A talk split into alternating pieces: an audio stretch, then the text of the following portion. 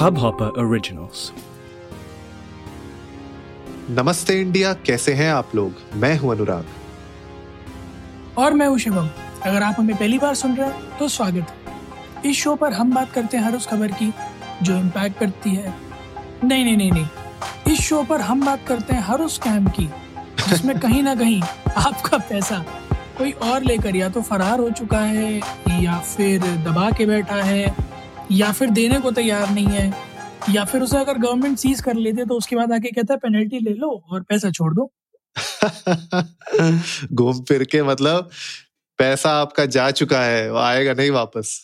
बिल्कुल बिल्कुल सही बात है। और एज टैक्स पेयर मेरे को तो बस यही लगता रहता है कई बार कि मैं इनकम टैक्स को जाके लिखूं और कहूं कि सर मुझे ना मेरे मतलब मुझे कई बार ऐसा लगता है ना कि जो करेंसी का जो ट्रांजैक्शंस का ट्रेस है ना जी, वो स्टार्ट टू एंड होना बहुत ज्यादा जरूरी है ताकि मुझे पता चल सके कि जो पैसा मेरे पास से सरकार को गया वो आगे कहाँ गया। चिप लगा दो उसमें। हाँ मतलब नहीं चिप ये तो 2,500 के नोट में डिमोनेटाइजेशन के टाइम पे आ रहे थे लग के, बट खैर मतलब डिजिटल ट्रांजैक्शंस में तो ब्लॉकचेन टेक्नोलॉजी लाकर ये किया जा सकता है कि आप जो सरकार को पैसा दें आप उसे ट्रेस कर सकें कि वो आगे कहाँ तक गया है, ताकि आपको भी पता चल सके कि क्या वाकई में जो है टैक्स पेयर्स मनी सही जगह इन्वेस्ट होती है या फिर कहीं ऐसे ही कोई लोन वोन दे देते हैं पहले बैंक्स ये सोच कर कि अरे जब बनाएंगी कंपनी तो हम माला माल हो जाएंगे, और फिर जब वो पैसा लेके भाग जाते हैं तो हाथ पे हाथ धर के बैठे रहते हैं, फिर सरकार के पास जाते चिल्लाते हुए त्राहिमाम त्राहिमाम प्रभु।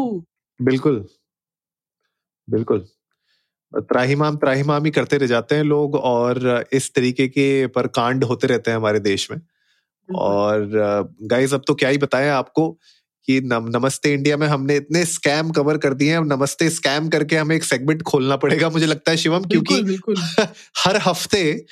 हर हफ्ते हमारे पास कुछ ना कुछ ऐसी न्यूज आती ही रहती है जहाँ पे हम स्कैम के ऊपर बात करते हैं। तो गाइस आप लोग जाइए India_Namaste पे, हमारे साथ शेयर करिए अपने थॉट्स। पहले तो हमें बताइए क्या नमस्ते स्कैम करके या कुछ मतलब स्कैम से रिलेटेड एक नया सेगमेंट खोला जाएगा, क्योंकि TGIF ऑलरेडी है और ट्विटर पर ट्रेंडिंग ऑलरेडी है हमारे 2 सेगमेंट्स। इसके अलावा मुझे लगता है ये स्कैम का एक ऐसा सेगमेंट है जो हमें खोलना चाहिए, बिकॉज शिवम आज के जो नंबर्स हैं हैरान कर देने वाले नंबर्स हैं। 65,000 करोड़ ये है वैल्यू ऑफ द केसेस जो अभी विजय माल्या, नीरव मोदी और मेहुल चौकसी, फिर से सुनिए 3 लोग के नाम है खाली, विजय माल्या, नीरव मोदी और मेहुल चौकसी। 125 करोड़ की जनता, उसमें से ये 3 गिनती के 3 लोगों के ऊपर 65,000 आई गेस उससे ज्यादा ही है, 65 या 67,000 करोड़ की अभी तक की वैल्यू हो चुकी है PMLA केस के ऊपर। PMLA is prevention of money laundering act के अगेंस्ट। तो Shivam this is like I think one of the highest numbers जो हमने अभी तक बात की होगी अपने केस अपने एपिसोड्स पर। हाँ बिल्कुल अनुराग, और 67,000 रुपए से 67,000 करोड़ तक की जो जर्नी है ये मेरे ख्याल से 3 लोगों ने मिलकर जो ये अटेन की है, मतलब मैं तो commendable job guys, hats off. मतलब सब कुछ ऑफ तोते उड़ गए हमारे तो सुन के।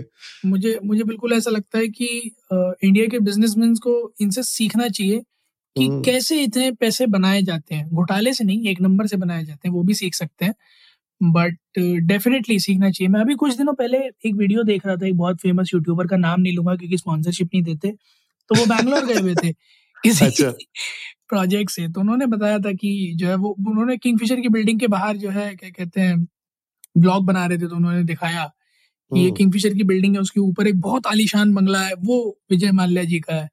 अच्छा। और फिर उन्होंने बड़ा अच्छा सरकाज़म मारा कि नहीं ये तो गवर्नमेंट प्रॉपर्टी, ओ माफ कीजिएगा। तो बिल्कुल सही बात है। अब वो इतनी बड़ी बिल्डिंग है, वो ना बिक रही है ना किसी काम आ रही है, उसमें इतना पैसा जा चुका है टैक्स पेयर्स का, कोई रिकवरी नहीं है। कहाँ रिकवरी है? तो 18,000 करोड़ भी जो रिकवर हुए हैं, take that into account, 25% of the money got recovered। और ये कब से चले आ रहे हैं केस, कब से चले आ रहे हैं, है ना? आज के केस नहीं है ये, कम से कम 10-12 साल से चले आ रहे हैं। 10-12 साल में 25% रिकवर हुआ है, और अगले 10 साल में और 25% रिकवर हो जाएगा, 50% रिकवर। आई डोंट थिंक कि इतने टाइम लगने चाहिए। तो जो एक बात गवर्नमेंट लॉयर ने सुप्रीम कोर्ट में बोली, वो मुझे बहुत अच्छी लगी कि इंडिया में एक तो PMLA जो कहते हैं prevention of money laundering act, इसके तहत जो केसेस दर्ज होते हैं और जिन पे इन्वेस्टिगेशन होती है उनमें जमीन आसमान का फर्क है। एक छोटा सा नंबर आपके साथ शेयर कर देता हूँ कि 5 साल 2017 से लेकर 2021 तक 33 लाख FIR हुई है PMLA के अंडर, बट उसमें से सिर्फ 2100 केसेस हैं जिन पे इन्वेस्टिगेशन हो रही है। फिर से बताइए नंबर, ये तो मतलब ये तो मेरे कैलकुलेटर से बाहर निकल गया, फिर से बताइए। 33 लाख FIR हुई है पिछले 5 साल में, और एन एवरेज हम हर साल 5 से 6 लाख माय गॉड अच्छा FIR आती है PMLA के under, prevention of money laundering. अब वो छोटे से छोटा और बड़े से बड़ा, ठीक है, 100 रुपए से लेकर 1000 करोड़ तक का सब कुछ, और उसमें से सिर्फ 2100 ऐसे केसेस हैं जिनमें इन्वेस्टिगेशन हुई है जी, बाकियों में इन्वेस्टिगेशन भी नहीं हो रही है ना।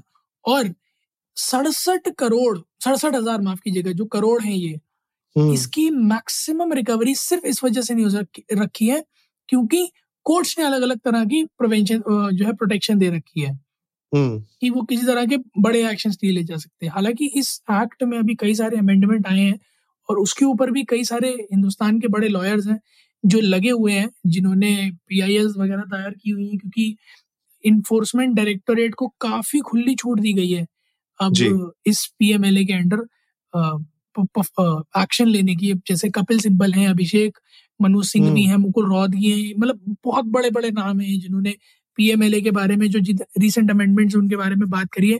बट मेरा कंसर्न PMLA के अमेंडमेंट से नहीं है, मेरा कंसर्न सिर्फ इतना सा है कि कितना टाइम लग जाता है किसी को गिल्टी कन्विक्ट प्रूफ करने में।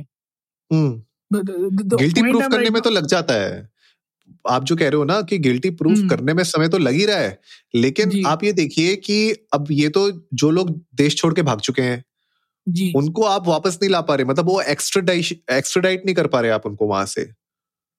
तो ये सबसे बड़ी एक और दिक्कत है कि आप खुद सोचिए कि मतलब मेरे पास ये एग्जैक्ट नंबर्स नहीं है, बट गाइस अगर आप लोग सुन रहे हैं, अगर आपके पास एग्जैक्ट नंबर्स होंगे तो आप बताइएगा हमें, लेकिन कहीं ना कहीं मुझे लगता है विजय माल्या का हफ्ते हफ्ते का खर्चा वहां पे 10-12 लाख या 20 लाख रुपए है लंदन में जहाँ पे वो रह रहे हैं, ठीक है, और वो कितने सालों से वहां पे अभी रह रहे हैं। तो ये पैसा कहाँ से आ रहा है? अगर उनने अपने आप को बैंकरप्ट घोषित करके वो भाग गए, उनने बोला भैया जो मेरा सामान था देख लो, तुम ले लो, बांट लो आपस में, उसके बावजूद अगर बंदा मतलब 10 लाख या 20 लाख रुपए हफ्ते का खर्च कर रहा है वहां पे अपने रहन सहन पे, खाने पीने पे, तो अब आप सोचिए कि ये पैसा कहीं ना कहीं से तो आ रहा है, कहीं ना कहीं तो है ना उसके पास। तो जो आप ये पॉइंट कह रहे हो कि हम मतलब कितना समय लगेगा हमें किसी को एक यू नो कॉन मैन या स्कैमर करार देने में और उसको एक सजा देने में, और प्लस ये जो पैसा हम रिकवर कर भी रहे हैं ये तो मतलब कुछ भी नहीं है ये जो हम रिकवरी कर रहे हैं अभी तो, और कितना डीप है ये रैबिट होल हमें ये भी नहीं पता।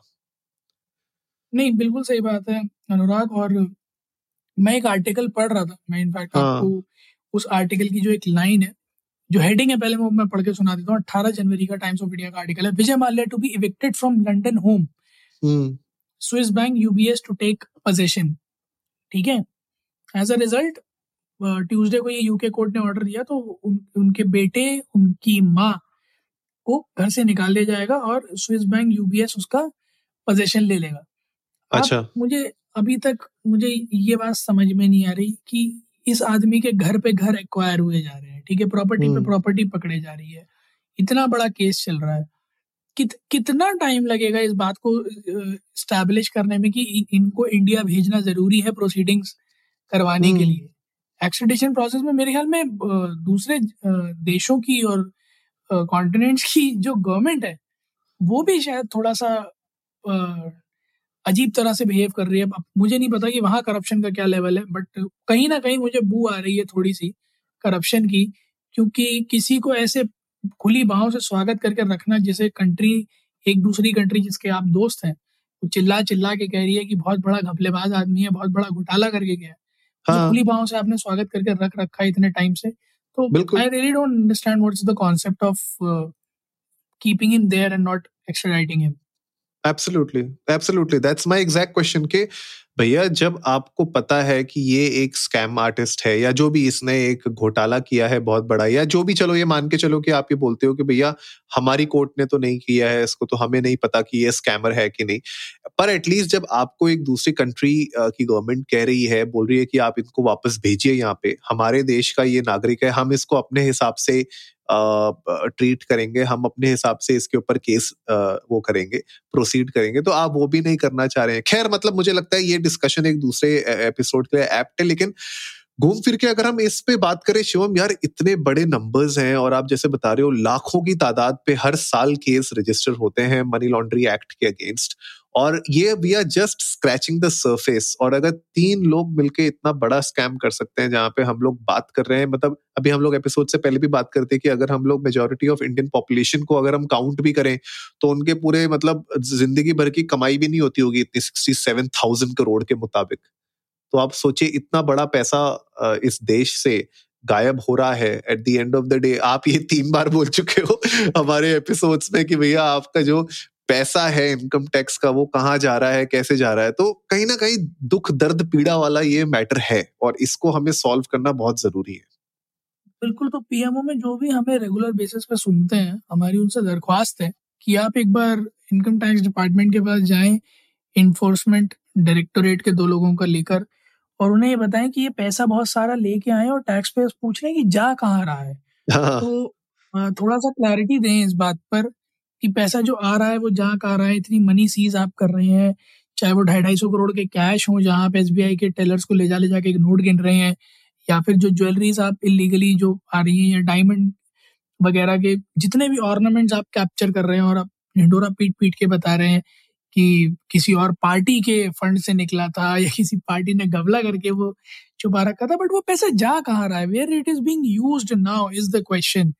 Exactly. And that needs to be clarified. We do not need appropriate details, but at least we need to know कि जो सीज हुई थी मनी वो किसी काम में ही आ रही है, ना कि सिर्फ कस्टम्स के या ईडी के ऑफिस में या आईटी के ऑफिस में पड़ी हुई है और सिर्फ पड़े सड़ रही है। We actually need to know कि जो टैक्स पेयर्स की मेहनत की कमाई है वो जहाँ आ रही है। गाइज आप लोग भी जाइए India_Namaste पर, ट्विटर और इंस्टाग्राम पर, और हमें बताइए अगर आपको पता है कि कहीं किसी तरह से पता चल सकता है कि जितनी भी ये सीजर ऑफ मनी होती है ये कहाँ जाती है, तो हमें सुन के बहुत अच्छा लगेगा, हम सबके साथ शेयर भी करेंगे। और अगर आप खुद आईटी डिपार्टमेंट्स हैं तो प्लीज आप भी अपने थोड़ा सीनियर ऑफिशियल्स को बताइएगा ना कि उम्मीद है आप लोगों को आज का एपिसोड पसंद आया होगा। तो जल्दी से सब्सक्राइब का बटन दबाइए और जुड़िए हमारे साथ हर रात 10:30 बजे सुनने के लिए ऐसी कुछ स्कैम की बातें, क्योंकि इसके अलावा तो और कुछ हिंदुस्तान में फिल्म मिल भी नहीं। तब तक के लिए नमस्ते इंडिया।